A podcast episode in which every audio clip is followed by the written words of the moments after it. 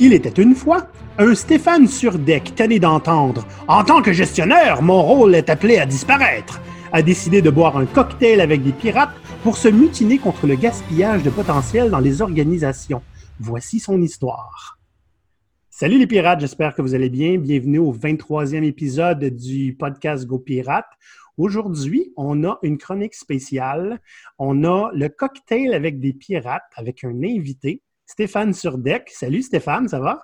Oui, salut les boys, ça va bien? Donc, euh, écoute, Maurice, tu connais Stéphane depuis plus longtemps que moi. Je te laisse me le présenter. Eh oui, Stéphane, qui est un de mes mentors.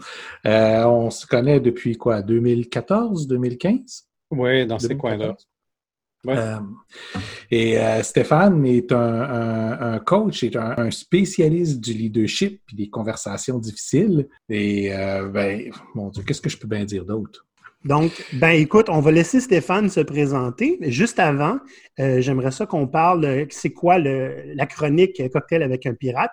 C'est très simple. Les, les, gens ont commencé à nous demander, on veut des invités, là. Ça presse. Donc, c'est un concept qu'on avait pensé au tout début, puis on s'est dit, on va faire une chronique où on reçoit des gens. Ils sont obligés de prendre un cocktail avec nous, pas obligés d'avoir de l'alcool. Et euh, on discute de en quoi ce qu'ils font euh, résonne avec les tendances qu'on a identifiées, que vous pouvez voir à l'épisode 1 de notre podcast. Donc, et euh, ça peut être tout à fait structuré, comme on l'a déjà fait avec une entrevue avec Myriam Plamondon, ou ça peut être complètement improvisé, ce qui risque d'arriver en ce moment, les gars. Parce qu'on vient de jaser 15 minutes, puis clairement, on s'en va dans une direction qu'on a une bonne idée, puis euh, c'est bien correct comme ça. Donc, Stéphane, parle-nous de toi, puis euh, on part. OK. Ben, moi, je suis le fondateur d'une compagnie qui s'appelle Surdex Solutions. Euh, ce qu'on fait, c'est qu'on aide des exécutifs, des directeurs de transformation, des directeurs, des agents de changement.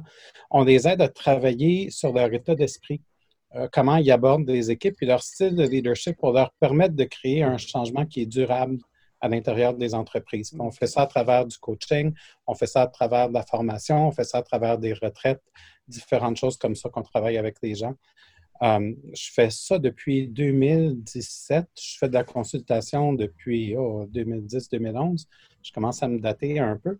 Mais euh, comme Maurice disait tantôt, on s'est rencontrés en cours, de, en cours de parcours ensemble et puis euh, tout temps restant en contact par après. Maurice, t'as invité un compétiteur? ben non, en fait, Stéphane est sérieux, lui, pas nous autres. C'est juste différent, les boys. oui, Je, respecte beaucoup ce que vous faites, puis je trouve ça super le fun ce que vous faites, puis vos chroniques, puis comment vous amenez la, nouvelle réalité euh, du marché du travail aux gens. Puis j'entends des fois, ça m'arrive de prendre un petit café avec Maurice une fois de temps en temps. Il me raconte des changements qu'il fait chez ses clients. Je suis presque jaloux de ne pas être capable de faire ce que Maurice fait des fois. C'est vraiment cool de la façon qu'il aborde les choses aussi. Moi, j'ai beaucoup de respect pour vous autres. Euh, c'est une question d'attitude. Hein. Je ne serais pas où est-ce que je suis présentement si ça n'avait pas été de toi, Stéphane. Eh boy, ben merci, mais, mais tu as ton mérite aussi. si vous avez l'occasion, écoutez, si, si vous avez besoin d'un accompagnement qui est sérieux, OK? Stéphane, il sait ce qu'il fait. Euh, il va être capable de vous amener plus loin que à peu près n'importe quel autre coach que j'ai rencontré dans ma vie. Mais merci. Là, c'est moi qui, qui est gêné. J'ai pas l'habitude d'entendre des si beaux pour ça. Mais, mais en même temps, néglige pas, néglige pas ce que vous faites aussi. Parce que ce que vous faites, vous amenez une valeur qui est complètement différente, puis un chiffre dans les mentalités qui est nécessaire dans les entreprises, mm. puis que, qui est vraiment souhaité par les gens puis ils savent pas comment faire. Puis moi, quand je vous regarde aller, quand j'écoute vos podcasts, quand j'écoute vos choses, ce que je trouve de fun, je, sais que c'est pas de la frime non plus ce que, ce que vous dites et ce que vous faites. C'est juste que l'approche est différente. Oui, ben, c'est ça. En fait, c'est les clients qui vont venir vers nous autres ne seront pas nécessairement ceux qui vont être portés à aller vers toi et vice-versa, même si en bout de ligne, euh, ce qu'on enseigne se retouche beaucoup. À chaque fois qu'on jase, tu sais, mm. combien de fois qu'on parle d'expérimentation ensemble, c'est juste comment est-ce qu'on encourage différemment les gens à expérimenter, mais c'est ça qu'on veut. On veut que les gens essayent, on ne veut pas que les gens restent pris où ils sont sans avancer. C'est c'est fou comment ce que les gens peuvent rester paralysés des fois. Euh, c'est qu'on les enseigne depuis qu'ils sont jeunes à, à, poser. Euh, un, bon rouage dans une machine, ça n'essaye pas des nouvelles choses. Mais quand tu es un coach, puis surtout ce que tu fais, puis ce que nous on fait, on est là pour enlever la peur qui est soit perçue ou soit pas perçue d'essayer de, faire quelque chose de neuf, d'aller plus loin, de passer ses limites. Et on les met nos propres limites nous autres mêmes. Puis on se crée notre propre cage. Donc, ce qu'on fait, c'est de façon un petit peu différente, mais on aide les gens à passer au-delà de ça. Moi, un coup de pied, puis toi, en le temps dans la main. mais tu sais, des fois aussi, ce qui arrive, c'est qu'il y a beaucoup de culture d'entreprise qui se mêle à ça. Hmm. Stéphane, je suis curieux de savoir euh, pourquoi est-ce que tu fais ce que tu fais? Ah, c'est une bonne question. Je ne me la fais pas demander souvent. Euh, tu sais, quand moi, je viens d'un monde technique. Hein. Les, gens, j'oublie des fois, les gens qui me connaissent bien, euh, comment est-ce que tu es parti de tout ça pour te rendre à ce que tu fais maintenant? Mais à un moment donné, j'ai fait beaucoup de techniques quand j'ai fait à peu près tout ce qui est possible de faire en développement logiciel, d'architecture, de gestion de projet, coordonner des équipes, gérer des équipes, mener des équipes, diriger, être, un gestionnaire d'équipe. Et puis, à un moment donné, ce que j'ai réalisé, c'est que je commençais à être le grand frère des équipes avec lesquels je travaillais. Puis le développement m'intéressait un petit peu moins parce que j'étais pas aussi intéressé à courir sur la roue technologique, euh, de se tenir à date, puis tout ça. Puis tranquillement, à travers mon rôle, j'ai commencé, je travaillais avec des équipes quand j'étais chez IBM, des équipes qui étaient basées partout autour du monde, en, Inde, en Chine, en Égypte, en Israël, aux États-Unis, au Canada, partout, partout, partout. Et puis, j'étais rendu la colle qui aidait les gens à, communiquer, qui aidait les gens à se parler. C'est arrivé comme par accident. Je n'ai pas dit c'est ça ce que je fais. C'est juste ça qui est comme arrivé. Puis, euh, à un moment donné, quand j'ai décidé de quitter IBM, j'ai été dans une autre compagnie comme coach. C'était la première fois que je faisais officiellement un travail de coach. Et puis, je dis souvent que ça a été la pire année de ma vie cette année-là dans ma carrière professionnelle.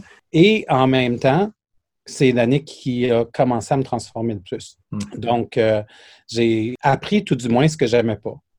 Euh, vous parliez dans vos valeurs, vous parlez de livrer de la valeur. Euh, moi, mon focus est, beaucoup sur ça dans ma vie en général. Quand je travaillais avec mes collègues pendant cette année-là, tout ce qui faisait que j'étais bon par le passé a fait que j'étais rendu un Christy d'arrogant. Mais, mais tout ce qui a fait que j'étais bon avant, est tout d'un coup devenu quelque chose qui jouait contre moi. Puis là, j'étais plus bon, j'étais plus performant. Là, j'étais rendu l'arrogant, le méchant, le ci, le ça. Puis ça m'a tout forcé à me remettre en question, puis à regarder mon leadership de plus près. Puis à un moment donné, j'ai réalisé que j'avais un choix à faire parce que dans la compagnie où j'étais, euh, c'était quand même une compagnie, une bonne compagnie, 35 heures semaine, beau plan de retraite. Tout ce que j'avais à faire, c'était prendre la pilule bleue puis d'accepter de m'endormir, puis d'accepter de ne pas être moi, puis de pas trop brasser le système. Ah, c'est génial comme comparaison, la pilule bleue, man. C'est génial. Ouais. Maurice est crampé. Respire, Maurice. Puis à un moment donné, j'ai pensé à ça, puis j'ai dit, c'est quoi que je veux vraiment? Puis j'ai dit, c'est pas moi. Fait que je suis parti. Je suis parti, puis j'ai commencé à faire du coaching. Puis j'ai eu une grosse passe dans ma vie où j'ai eu des gros bouleversements, où j'ai fait beaucoup de développement personnel dans les euh, cinq, six dernières années. Puis ça a vraiment changé le type de personne que je suis dans la vie. Puis maintenant, je fais ce que je fais parce que j'ai eu l'habitude dans ma vie d'être bon, d'être performant. Puis à un moment donné, ça faisait plus de sens performer pour performer. Ça, ça faisait plus de sens pour moi. Fait que j'ai dit, OK, là, tu vas faire quoi? C'est jusqu'où que tu vas te pousser? Où est-ce que ça arrête? Puis à un moment donné, j'ai décidé à la place de redéfinir ce que ça voulait dire performance pour moi et puis que performance était d'aider les autres à se dépasser. Et puis, j'ai comme fait un shift dans ma vie à cause de ça. C'est pas à propos de toi. C'est euh, une phrase que nos auditeurs entendent régulièrement, ça. oui. Une variante de ça, c'est au service de qui, au service de quoi? Oui.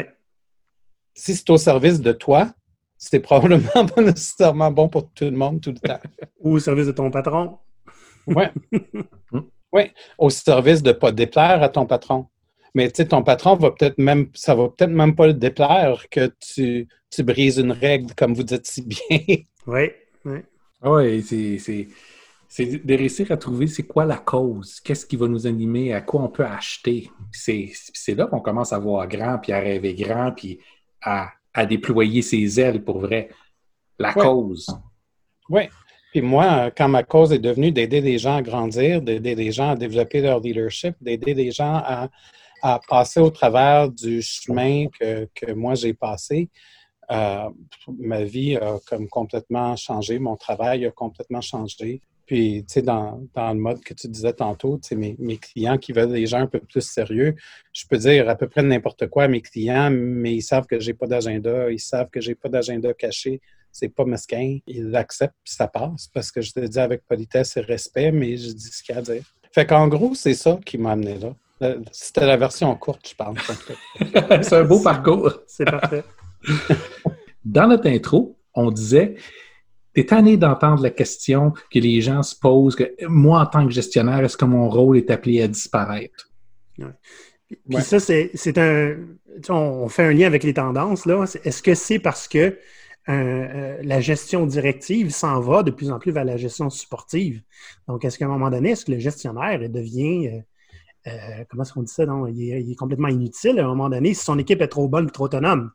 Ben, l'idée, ah. c'est une question d'inutile, mais il y a aussi une question de perception. Si ta perception d'être un gestionnaire, c'est donner des ordres, c'est sûr qu'éventuellement, si ton équipe devient indépendante, tu servira pas mal moins. Mais si, ton, si tu perçois ton rôle comme du sport, là, mm. c'est une autre question. C'est une autre discussion complètement. Et euh, puis je vous, garantis, je vous garantis déjà qu'un gestionnaire, souvent, qui ne donne pas des ordres, est perçu comme un gestionnaire mou. Oui, mais tu sais, tout ça, c'est assez, assez euh, mélangeant maintenant.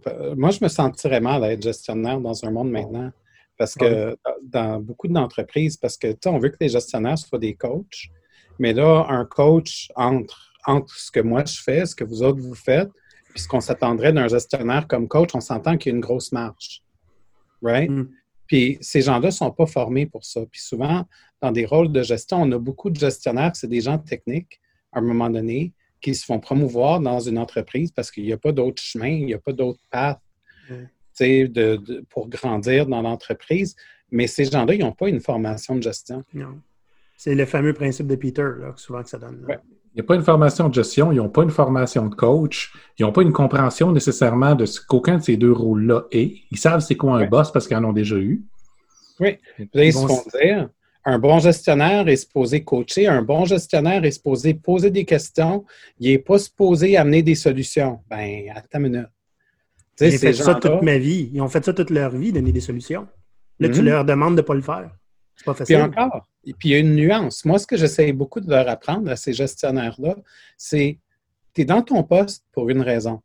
Sans dire que tu amènes toutes les solutions, parce que si tu amènes toutes les solutions, tu vas couper l'herbe en dessous des pieds de tes gens puis tu vas leur faire prendre des mauvais plis.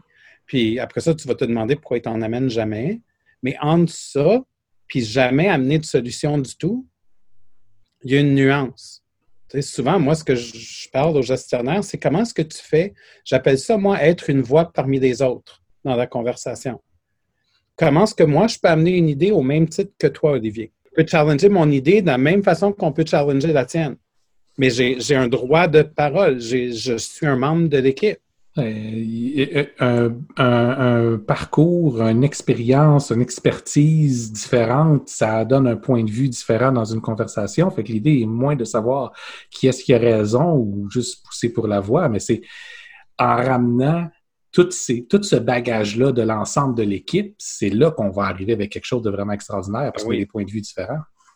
Ben oui, parce que dans des organisations, ce qui arrive souvent, quand, tu penses à ça, quand tu prends le temps de regarder ça objectivement, souvent, ce que je trouve qui arrive, c'est qu'on n'utilise pas assez d'intelligence collective. En plus, on va dire que nos gens sont désengagés. Ça, c'est l'ultime. On va dire que les gens sont désengagés, mais on ne leur demande pas c'est quoi les problèmes qu'ils rencontrent sur le terrain. On ne leur demande pas c'est quoi les solutions. À la place, comme gestionnaire, on se dit, il faut qu'on les trouve parce qu'ils n'embarqueront jamais. Fait que là, on est comme pris dans un cycle. On est dans une boucle qui, qui, nous tient à la même place. Versus si tu es capable de dire, ben Maurice, euh, c'était une bonne idée, ça, boss, mais, mais je ne suis pas sûr que je suis d'accord avec toi.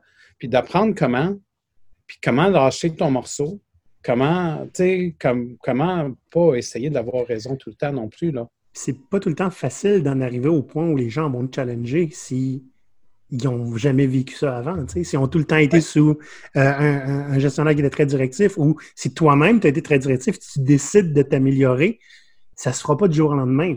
Ah non, ça ne soit pas du jour au lendemain.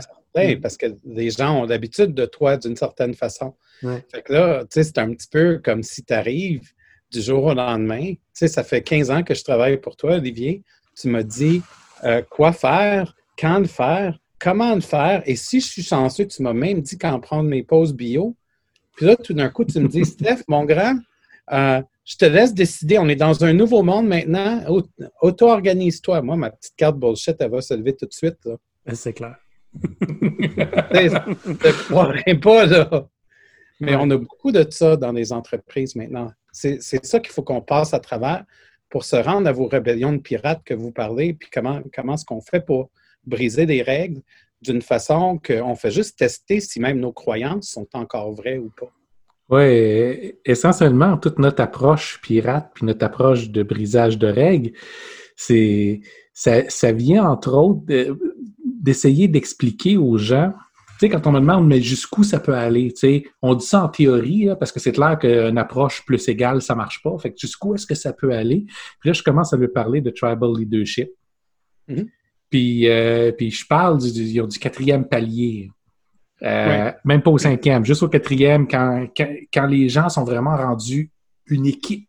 sais, pas juste des gens qui travaillent ensemble, ils ont dépassé ça, ils travaillent ensemble pour un but commun juste ça, c'est réussir à expliquer ça à des gens qui sont pas proches de l'avoir vécu, ça sonne comme juste de la fabulation. Puis je sais que toi, tu connais très bien Tribal Leadership, hein?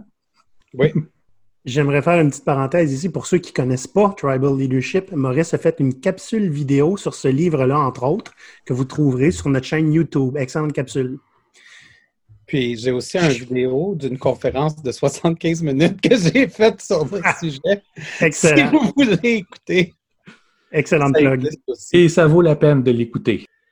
Euh, on avait commencé à parler de, ta phrase du départ avec le rôle du gestionnaire qui serait appelé à disparaître, puis tu n'es pas d'accord avec ça? Je suis pas d'accord. Je refuse. C'est bon. Ben, explique-nous en quoi tu n'es pas d'accord. Ben, moi, ce que je trouve souvent, c'est que, quand, on parle d'équipe, puis on parle d'équipe multidisciplinaire, um, une équipe multidisciplinaire dans un rôle agile, ça veut dire une équipe qui a toutes les capacités requises pour livrer un projet. Puis quand on y pense, le gestionnaire, il y a des choses qu'il fait qui sont spécifiques à un gestionnaire, spécifiques au rôle de la gestion. Quand on parle de la gestion, on va parler de choses comme embaucher des gens, c'est sûr qu'on va impliquer des équipes à l'intérieur du processus d'entrevue, mais quand on parle de signer le contrat, faire l'offre, toutes ces choses-là, à ce niveau-là, ça va peut-être être un, peu plus le gestionnaire qui va faire ça. Il y a certaines conversations pour parler à des hauts dirigeants que pour faire de la, reddition de compte. Ça, ça va peut-être plus être un, gestionnaire au début qui va savoir les bons mots à utiliser, les bonnes façons de s'exprimer pour que ça, ça passe mieux, pour que le message soit bien compris, etc., etc. Donc, moi, ce que ma vision autour du gestionnaire, c'est que le gestionnaire n'a pas nécessairement besoin d'être un patron, mais le gestionnaire, lui, peut faire certains rôles dans l'équipe qui sont propres à la gestion. Ça peut être ça son rôle dans l'équipe. Son rôle va être de montrer ça au reste de l'équipe, puis d'aider l'équipe à grandir dans ça, mais son rôle ne disparaît pas, son rôle change.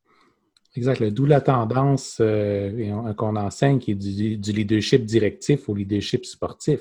Ce qui ne veut pas dire qu'il n'y a absolument plus de leadership directif parce que des fois, ben, ça donne que le gestionnaire a l'information que l'équipe n'a pas nécessairement. Mais le fait est, grosso modo, la, plupart des, responsabilités du gestionnaire deviennent plus dans des rôles de, J'aime pas utiliser le mot sport parce que c'est en fait, c'est plus comme un rôle de piédestal. Tu, sais, tu, soulèves l'équipe. Tu fais, tu fais pas juste les encadrer puis euh, faire des photocopies pour eux autres. Oui, puis, puis ça, tu sais, j'en ai vu beaucoup là, depuis 2000, 2008 des, des, conversations autour des gestionnaires agiles. Et puis, tu sais, à un moment donné, c'était tu n'as pas le droit de nommer ton opinion, c'est l'équipe qui décide.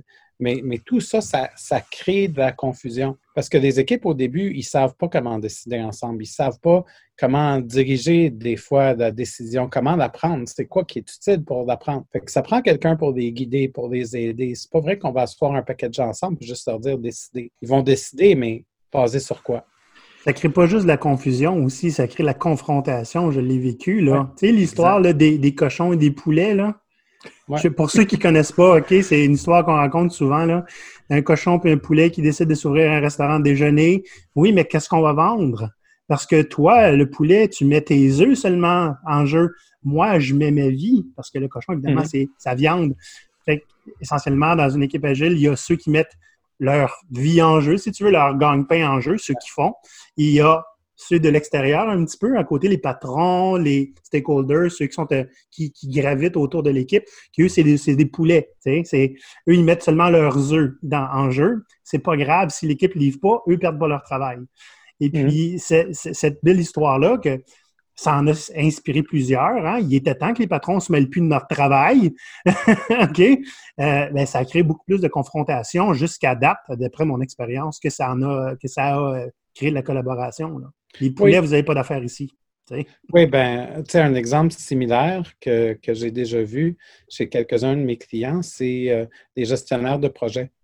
Des gestionnaires de projets qui avaient l'habitude d'aller avec leur bottine et puis de donner des coups de pied aux équipes pour les faire avancer, pour qu'ils mettent le focus sur des projets, pour qu'ils livrent à temps, etc., etc., etc. Ben, tu sais, ça m'est arrivé plusieurs fois chez des équipes, chez des clients que quand les équipes apprennent à s'auto-organiser, à faire assez quand même leur, propre gestion de projet, là, on a la conversation où ils ne veulent plus avoir de gestionnaire de projet. Là, tu dis OK. Là, vous allez me dire que vous faites tout ce qu'un gestionnaire de projet fait. Ben oui, OK, cool. Fait on s'entend que vous gérez le projet comme tel.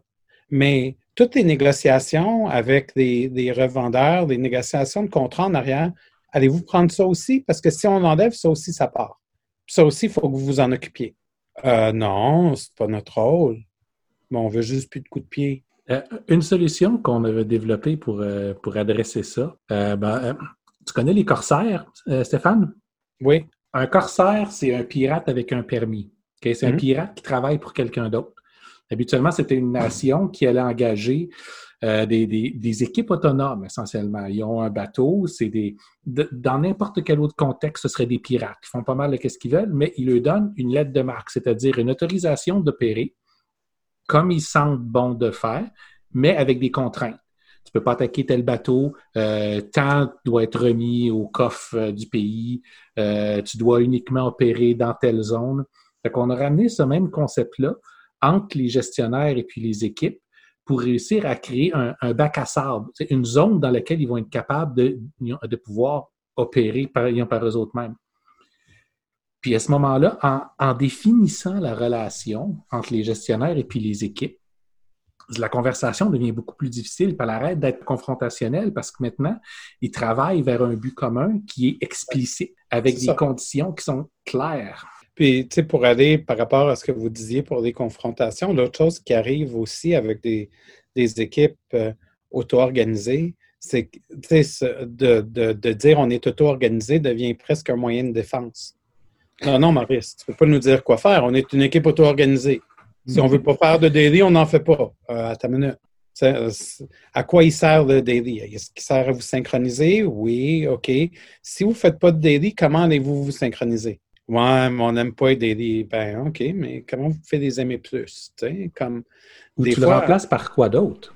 C'est ça, exactement. Ça n'a pas besoin d'être ça, mais qu'est-ce qui remplit cette fonction-là? Hmm. Exact. dans la lettre de marque, c'est un peu ça. Euh, nous, en tant que gestionnaire, tout ce qu'on vous demande, c'est la transparence. La forme que vous allez prendre peut être n'importe quoi. Si c'est un daily, si c'est un système informatique, n'importe quoi. Mais on veut un certain niveau de transparence, puis un endroit pour vous parler avec vous autres proposer quelque chose. Si vous, fait Souvent, c'est le délit parce que c'est ce qui est simple, c'est ce qu'on connaît. C'est pas obligé d'être ça, mais ça sert à une fonction. C'est ça. Puis, tu sais, moi, souvent, ce que, ce que j'enseigne aux, gestionnaires avec qui je travaille, c'est la distinction entre être affirmatif et être directif. En tant que patron, en tant que gestionnaire, c'est correct d'amener des besoins d'affaires. Ça, ça a besoin d'être fait.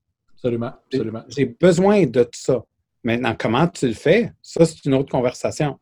Mais ça, c'est le besoin qu'on a, besoin d'avoir comblé, qu'on a besoin que vous combliez. Oui, bien, c'est ça. Justement, tu l'as dit, tu parles de besoin. Nous autres, on, même, on y va avec la valeur. C'est plutôt que de dire j'ai besoin. L'exemple que je donne souvent, c'est celui du nouveau site Web. Si, je te dis à toi, mon, exécutant Stéphane, j'ai besoin d'un nouveau site web, tu vas me refaire un nouveau site web. Il va être différent, il va avoir d'autres couleurs et puis tout ça. Puis là, je ne serai pas content parce que tu n'auras jamais su le pourquoi j'en ai besoin. Si, par mhm. exemple, je te dis, j'ai besoin d'avoir un nouveau site web parce que je veux plus, je, je vais avoir 20% d'augmentation sur mon taux de conversion, c'est pas le même site web que tu vas faire. Mhm. C'est ça, ça là, qu'on dit aux gestionnaires. Si vous voulez bien gérer puis bien communiquer votre besoin, dites c'est quoi le, résultat final, le, bonus que vous voulez gagner avec la tâche que vous leur donnez? C'est la meilleure façon pour que les gens puissent donner le meilleur de leur expertise puis de leur expérience, plutôt que juste livrer ce que tu as demandé. Mais ça demande de la confiance. Oui. Ça demande beaucoup de confiance. Puis ça, c'est un autre des défis des fois que certains gestionnaires vivent, c'est que des, des gens ne répondent pas aux attentes, mais tu sais, moi, je trouve ça maladroit des fois parce qu'ils en veulent à leurs équipes de ne pas répondre aux attentes, mais ils n'ont jamais nommé des attentes clairement. c'est comme, ben, comment est-ce que tu vas être fâché quand tu n'as pas dit pourquoi tu voulais ça? C'est évident, Stéphane. Ben, parle-moi en plus. Pourquoi c'est évident, Maurice? J'ai pas compris, moi. là, c'est clair, on travaille tous en même place, là. Hein? Le besoin, il est clair. Ouais. Ou des fois, c'est un petit peu la notion de ne pas être capable de faire une demande claire. Mm-hmm. Un exemple bien niaiseux, là, dans ma famille avec mes enfants, des fois, j'ai un garçon de 15 ans et une fille de 12 ans. Tu sais, quand tu. La fameuse phrase qui tue, là, il me semble que la vaisselle aurait besoin d'être partie ce soir. Ben oui, OK.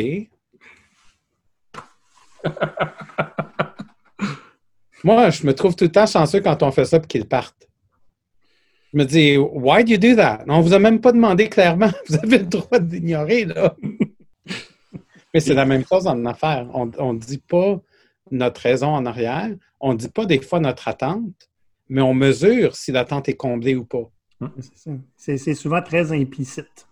Mm-hmm. Mais vous savez pourquoi? Parce que bien souvent, les gestionnaires qui vont faire des demandes comme ça, c'est parce qu'ils ne comprennent pas la raison en arrière non plus. Ils font juste répéter ce qu'ils se sont fait dire. Oui. Puis eux autres, ils ne peuvent pas avouer que c'est le cas. Oui. Puis d'essayer de poser des questions. si leurs gens retournent et leur demandent ben, pourquoi qu'on a besoin de ça, Maurice?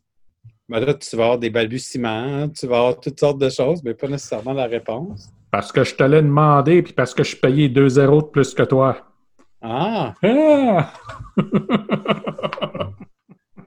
la réponse à ça, c'est qu'est-ce que ton leadership génère? Est-ce que ton leadership génère de l'engagement ou de la conformité? Des résultats.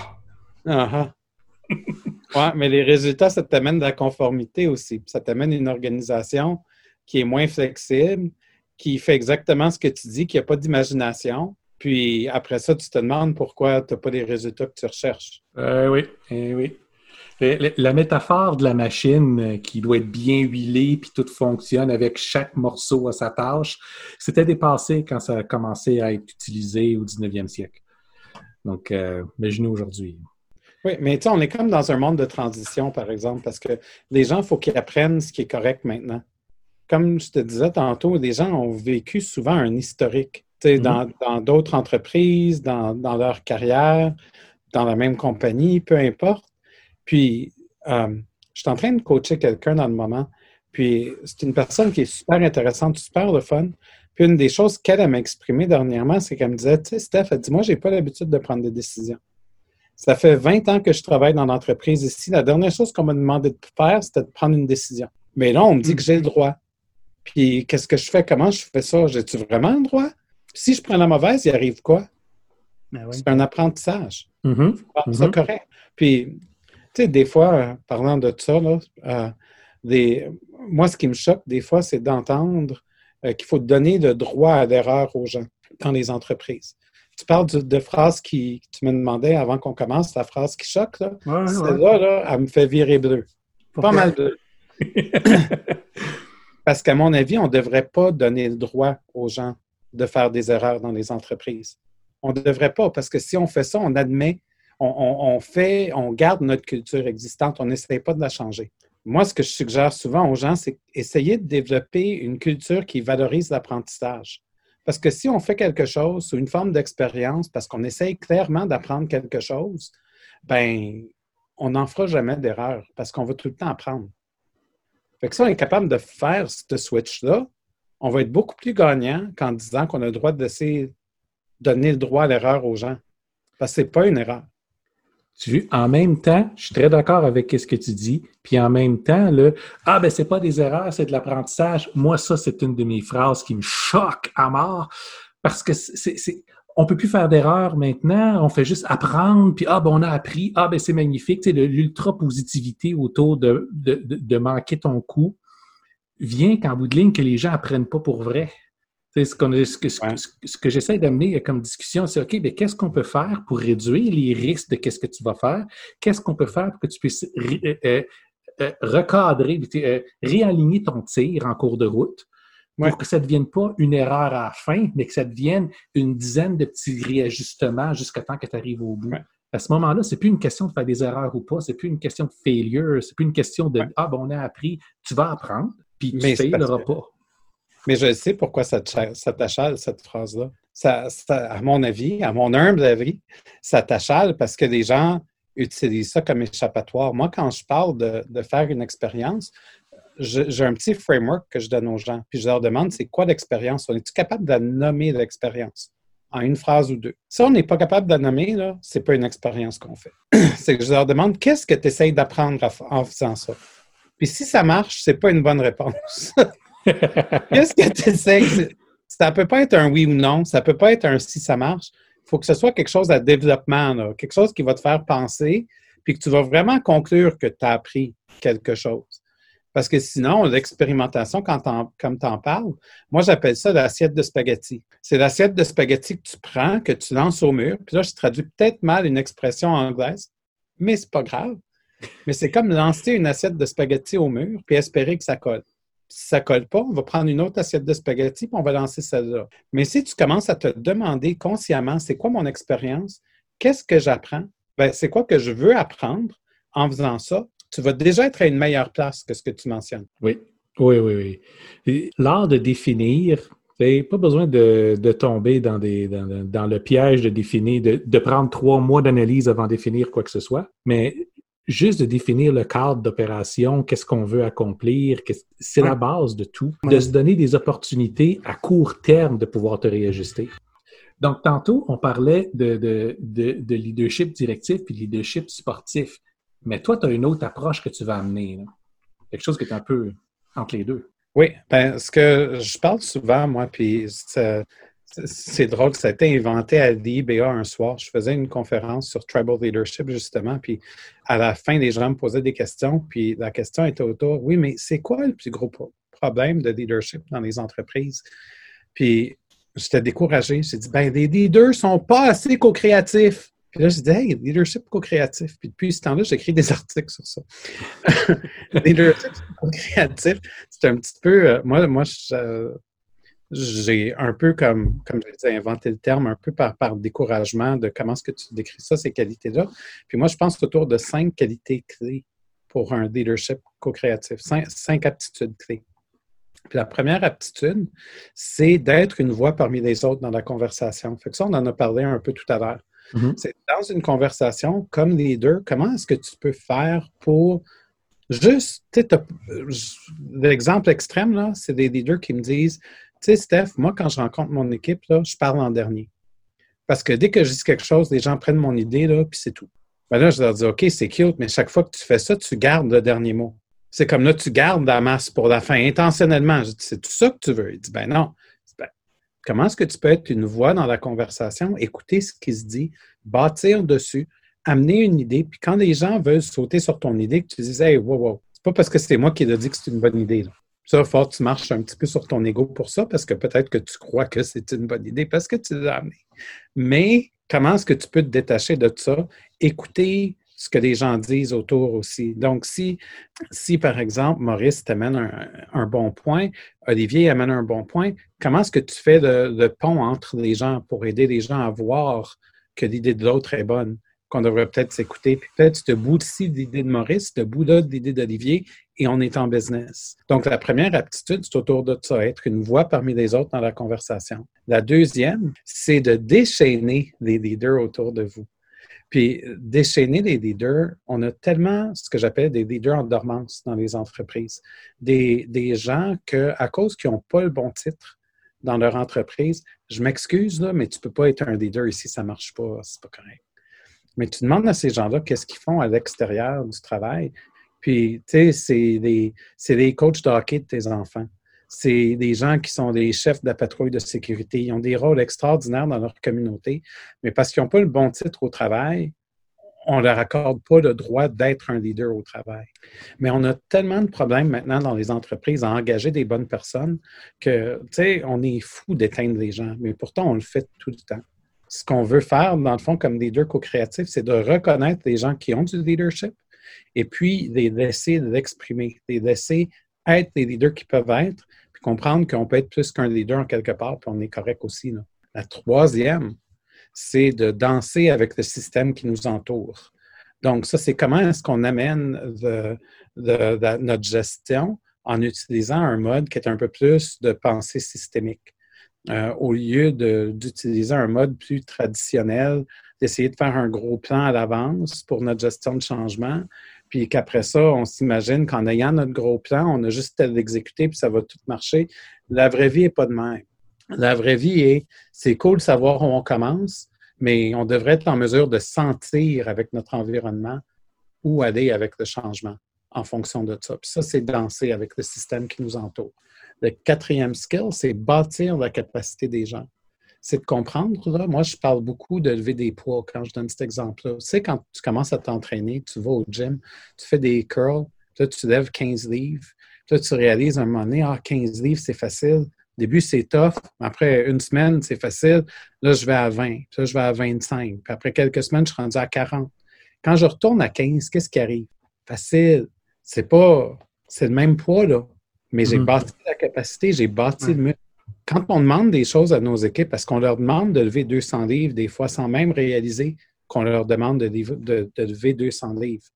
C'est pour ça que c'est important de développer la capacité de nos gens et puis de les rendre plus capables. Puis la cinquième compétence, c'est d'être capable de créer un environnement qui favorise apprendre, mais en faisant. Au lieu de passer des mois à parler de comment est-ce qu'on va faire quelque chose, comment est-ce qu'on peut juste apprendre, mais en le faisant en faisant des petits bouts, puis en itérant, puis on, retourne dans la conversation qu'on avait tout à l'heure sur l'expérimentation. Mais le leadership co-créatif, pour moi, c'est autour de ces cinq aptitudes clés-là. Ce qui est important de, bien réaliser ici, là, à aucun moment, il faut que tu sois dans une position d'autorité pour faire ça. N'importe qui est capable d'adopter ça. Oui, n'importe qui. Mais c'est un mindset. Puis, tu sais, pour ceux qui ne sont pas dans une position dite de leader, c'est d'avoir le courage de le faire quand même. Hmm. Puis là, on tombe dans, votre mode d'être les disrupteurs. On tombe dans votre mode de comment est-ce qu'on fait pour. On se donne la permission. On n'attend pas, on Sans, sans, perdre notre emploi. C'est ça, tu sais. on parle beaucoup avec le bravado, mais quand on, on, l'enseigne aux gens, on le fait commencer un petit peu plus petit. On le fait commencer par, écoute, si tu veux avoir un impact, un poids dans l'entreprise où est-ce que tu es, même si tu n'es pas dans une position euh, décisionnelle ou dans une position d'autorité, ça reprend un réseau autour de toi de gens qui te font confiance. Puis comment tu peux réussir à bâtir ça? Aide-les tu as été embauché parce que tu es bon à faire quelque chose. Ben, utilise ça pour rendre les autres meilleurs. Aide-leur, eux autres, à gagner des nouveaux super pouvoirs. Puis la confiance, ça va se créer. Peu importe qui, tu peux avoir 17 ans, puis tu commences, puis tu aides des gens avec la compétence que tu as qu'eux autres n'ont pas. Puis tu vas finir par te positionner en tant que leader parce que tu vas les aider, tu vas les aider à amener plus loin. Tu vas après ça connecter différentes personnes ensemble parce que tu vas en connaître tellement. Donc, puis comme, comme tu dis c'est bien, c'est pas à propos de briser une règle juste pour la briser. Tu, commences par briser celle qui semble safe à briser. Exact. C'est souvent des petits irritants. Hein. Ben, des, affaires au quotidien que personne ne regarde, mais de temps en temps, il y a un spot check, puis là, tu te fais chicaner. Là. Ouais. Mais l'idée, c'est pas juste d'arrêter de le faire, puis c'est tout. C'est de proposer quelque chose de mieux, qui c'est moins irritant, qui a des meilleurs résultats. Ça va être difficile de faire comme Ah, retourne, retourne comme c'était avant. Puis en plus, tu, vis dedans au jour le jour avec cet irritant-là. C'est toi qui vis avec. C'est à toi de le changer. Là. C'est probablement quelqu'un d'autre qui a décidé qu'il fallait faire ça. Des fois, il n'est même plus là dans la compagnie. Des fois, il n'est même plus là. Des fois, ça devient juste. Tu sais, c'est la fameuse conversation qui dit c'est comme ça que ça marche ici. C'est mm. On a toujours fait comme ça. Hein? Oui. Ben, montre-moi où c'est écrit. Moi, c'est ça la question que j'aime poser. Montre-moi où c'est écrit. Parce que si tu montres où c'est écrit, on va peut-être trouver c'est qui qui l'a écrit. Puis là, on peut aller poser la, question à cette personne-là. C'est écrit. C'est qui qui va avoir l'air fou parce que le contexte a changé 73 fois depuis. C'est le gars qui l'a écrit. Et puis c'est ceux qui ne l'ont pas changé aussi. Oui, mais ceux qui n'ont pas adapté. Mais même à ça, tu vas aller voir la personne, puis la personne risque de te dire c'est complètement ridicule. Ben non, il faut le changer maintenant. Mais la personne ne se rappelle peut-être même plus que c'est là aussi. Ils ont écrit ça. mais mais c'était un one-shot que j'avais fait. Ils l'ont pris pour du cash. Eh oui. Si tu étais plus pirate, toi, Stéphane, qu'est-ce que tu changerais? C'est une méchante bonne question. Tu vois, moi, j'essaierais de voir, de tester des limites, mais euh, de tester les limites tout en. Tout en j'essaierais peut-être d'encadrer. Puis, je ne sais même pas pourquoi je dis ça, parce que je sais que généralement, ce que vous faites, c'est relativement safe pour les gens. C'est, ils se pensent plus en danger qu'ils sont vraiment, plus souvent qu'autrement. Là. Vraiment, oui. Ouais. Mais, mais moi, j'essaierais de voir jusqu'où qu'on peut pousser la limite. C'est quoi au juste la limite? Parce que des fois, même la, limite qu'on s'imagine qu'on peut pousser, là, des fois, on ne la met pas assez loin. Oh, ça, c'est vrai. Ça, c'est vrai. Euh, si j'étais plus pirate, moi, des fois, puis je mettrais un, petit peu moins de filtre, des fois. Puis des fois, je demanderais un petit peu moins la permission. Mais je me tire d'avoir des conversations tough parce que souvent, je demande la permission. Si j'étais plus pirate, je demanderais moins la permission. Je frapperais un petit peu plus fort dans la mythe des fois. Il y a des fois, avec les années, je m'assagis. Ah oui. Je t'ai-tu compté euh, mon dernier client? Oui. Donc, euh, pour, nos auditeurs, c'était un mandat que je n'avais pas envie de faire. C'est un mandat que j'avais besoin de faire. Euh, c'est la dure réalité de la vie d'un consultant. À un moment donné, il faut que tu manges. Mais ça ne me tentait pas. Pas pour ce client-là, pas pour ce genre d'organisation-là. Fait j'ai fait exactement ce que tu viens de décrire, Stéphane. Je me suis demandé jusqu'où je suis capable de pousser pour voir ça va prendre quoi pour qu'ils me mettent dehors. Puis ils ne l'ont pas fait. Puis on a uh-huh. changé des choses tellement loin, tellement vite. Puis j'ai essentiellement, puis non seulement ça, mais je ne m'en suis pas caché. Je pense que la phrase que j'ai répétée le plus souvent là-bas, c'est Maurice, c'est un pirate, puis Maurice, il fait ce qu'il veut. Puis ça, c'est une attitude qui a commencé à se disperser dans l'organisation, puis les gens ont commencé à faire ça aussi puis shaker le règle, pas nécessairement aussi drastiquement que, je pouvais, que ce que je pouvais faire, mais ils ont essayé de tester les limites, puis sont aperçus à quel point les limites étaient pas mal plus éloignées que, ce qu'ils pensaient. Ouais. Il faudrait qu'on se trouve un client pour faire ça ensemble là-bas. Tu aurais du fun, je pense. Moi, j'ai trouvé, tu sais, une des choses que j'ai poussé une fois un client, puis quand je l'ai fait, j'ai dit Ouh! J'étais en train de jaser avec, euh, avec un de mes clients, puis euh, c'était un, directeur dans, une compagnie. Puis ce qui arrive, c'est que lui, il me parle de difficultés qu'il a avec, avec son gestionnaire à lui. Fait que là, il m'explique, puis je l'écoute. Là, j'ai dit, attends une minute, j'ai besoin de te demander quelque chose, OK? Je ne suis pas sûr, je veux juste mettre le bon contexte dans ma tête. C'est quoi ton rôle dans la compagnie? Il me dit, ben, je suis directeur de blablabla. Je dis, vraiment? Puis tu me parles comme ça? Attends, tu as du pouvoir, toi? Ben oui. Pourquoi tu me parles comme un de tes employés qui n'en a pas? Puis il est resté comme. ah, Vas-y, là. Je peux entendre ça de tes employés, mais de toi? Vraiment? ça avait créé une, conversation intéressante. Il était gentil, le monsieur. Il avait bien pris. Mais, mais moi, sur le coup, tu sais, c'était comme Oh mon Dieu, j'ai-tu poussé trop loin, tu sais? Mm-hmm. Moi, c'est beaucoup dans les conversations que j'ai tendance. Quand j'ai tendance à pousser, c'est dans les conversations. quand j'ai tendance à pousser puis faire mon pirate de moi, ma version pirate de moi, c'est que je vais voir un, VP, un DG, peu importe, qui peut être difficile, qui peut. Puis là, qui dit à ces gens, tu sais, que, ça va pas bien avec ces gens, puis que euh, il dit, quand j'y en parle, il dit, ben là, je veux juste qu'ils me répondent. Tu veux juste qu'ils te répondent. OK. Fait que là, je commence à travailler avec ces gens pour équiper ces gens pour être capable d'y répondre.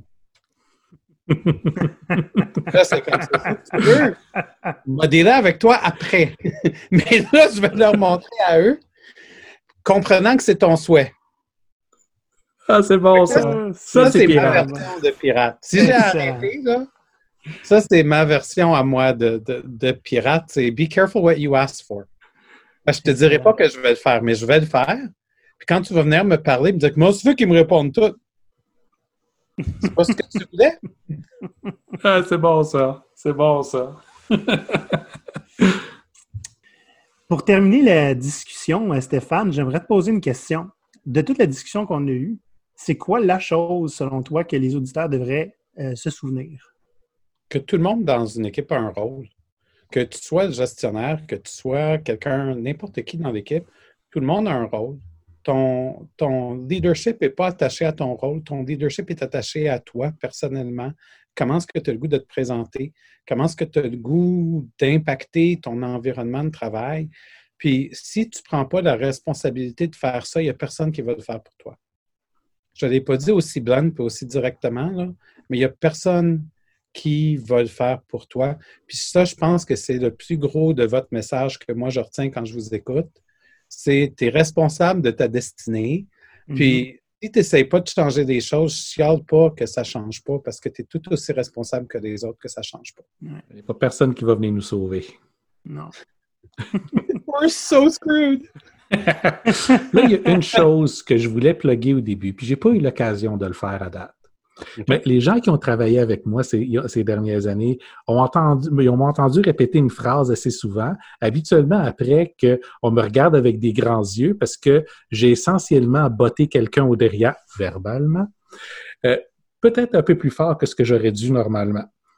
Puis ma réponse à ça est toujours la même. Maurice, il manque d'amour dans son cœur. Bien, la personne qui m'a dit ça en premier, c'est Stéphane. Ah, c'est toi, ça, Stéphane. oui, c'est lui qui est le coupable. Fait qu'il te cite souvent. l'affaire, c'est que je pense même que c'était dans une formation que tu étais venu avec moi qu'à un moment donné, le Evil Maurice a embarqué, puis que je t'avais jasé, puis que j'étais. Je pense non, c'était pas là. Non? C'était non, c'était euh, à un mandat qu'on avait ensemble.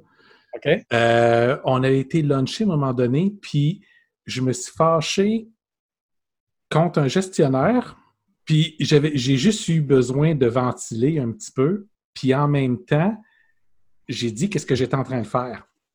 Puis Maurice, il, il était fâché contre le gestionnaire, j'étais fâché contre les équipes parce qu'il était en train essentiellement de se creuser, toute la gang, une tombe ensemble, puis personne n'était capable de, de, se parler, puis là, j'étais juste fâché. Puis là, je t'ai dit qu'est-ce que qu'est-ce qu'était mon intention. Puis c'est là que tu l'as dit, Maurice, tu manques d'amour dans ton cœur, tu devrais être plus compréhensif, puis les aider un petit peu plus, pas les, pas les frapper comme tu fais. Ça a été un moment définitif dans ma carrière parce qu'après ça, j'ai essayé de mettre plus d'amour dans mon cœur pour m'apercevoir que non, finalement, c'est pas moi. Ah comme un bon quartier maître, OK, sur un bateau pirate, qui se fait élire par l'équipage, qui se fait élire pour en prendre soin, mais qui, fait aussi, qui se fait aussi élire pour les botter pour être sûr qu'ils soient productifs et pour donner, faire à la justice. Ben, c'est ça. Maintenant, c'est avec beaucoup d'amour que je vais lui passer une paire de claques. oui, mais, tant que tu as d'amour dans la claque, c'est correct. Parce que le ton est différent, puis elle va arriver d'une autre place. C'est vrai. Je, vais le retenir. Maurice, tu manques d'amour dans ta claque. Mais ça part, ça, ça part du même endroit. C'est, je me fâche après les gens, des fois. Je, me, je, me, je les pousse. Je les, je les laisse pas. Regarde, comme, comme je fais avec toi, Olivier, puis comme tu as, l'habitude de, de, le dire, je prends ta situation, puis je te montre à quel point elle est intolérable, puis je te laisserai jamais l'oublier. C'est à moitié méchant, mais je le fais because I care, parce que je veux que tu ailles plus loin. Mais ça, c'est d'avoir l'amour dans ton cœur. Oui. Puis c'est juste, des fois, c'est d'avoir. Tu sais, ça m'arrive, moi, des fois, que je pousse des gens plus que, plus que ce que j'aimerais. Parce que je le sens qu'ils sont sur le point de craquer, mais je le sens aussi que je, suis à la place. Il y a des gens, des fois, que je coach que je pense que tu sais c'est quoi un peu, ils sont comme sur le bord, Mm-hmm. Et ce qu'ils ont besoin pour traverser la ligne, c'est la grosse poussée ou le gros coup de pied. Puis des fois, quand c'est moi qui le donne le coup de pied, puis que je sens que, tu ils peuvent aussi bien abandonner après ça. Puis que je le vois dans leur visage qui sont débinés, qui sont découragés. Euh, j'essaie de m'assurer qu'ils savent que je, le fais parce que je les aime aussi. Parce que si je les aimais pas, j'aurais pas fait ce que je venais de faire. J'ai demandé déjà à quelqu'un jusqu'où va falloir que je te pousse avant que tu me frappes. Il était pas loin. Il fallait juste qu'il se rende compte de ce que je suis en train de faire et qu'est-ce qui était en train d'y arriver à lui. Hmm. J'ai mangé une claque. Je ne m'attendais pas à en avoir une pour vrai, mais bon, elle était méritée.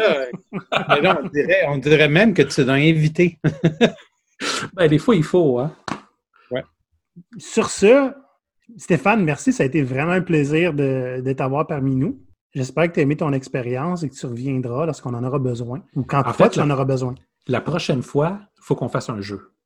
Je ne sais pas quoi, mais il faut qu'on trouve une façon de faire un jeu. Parfait.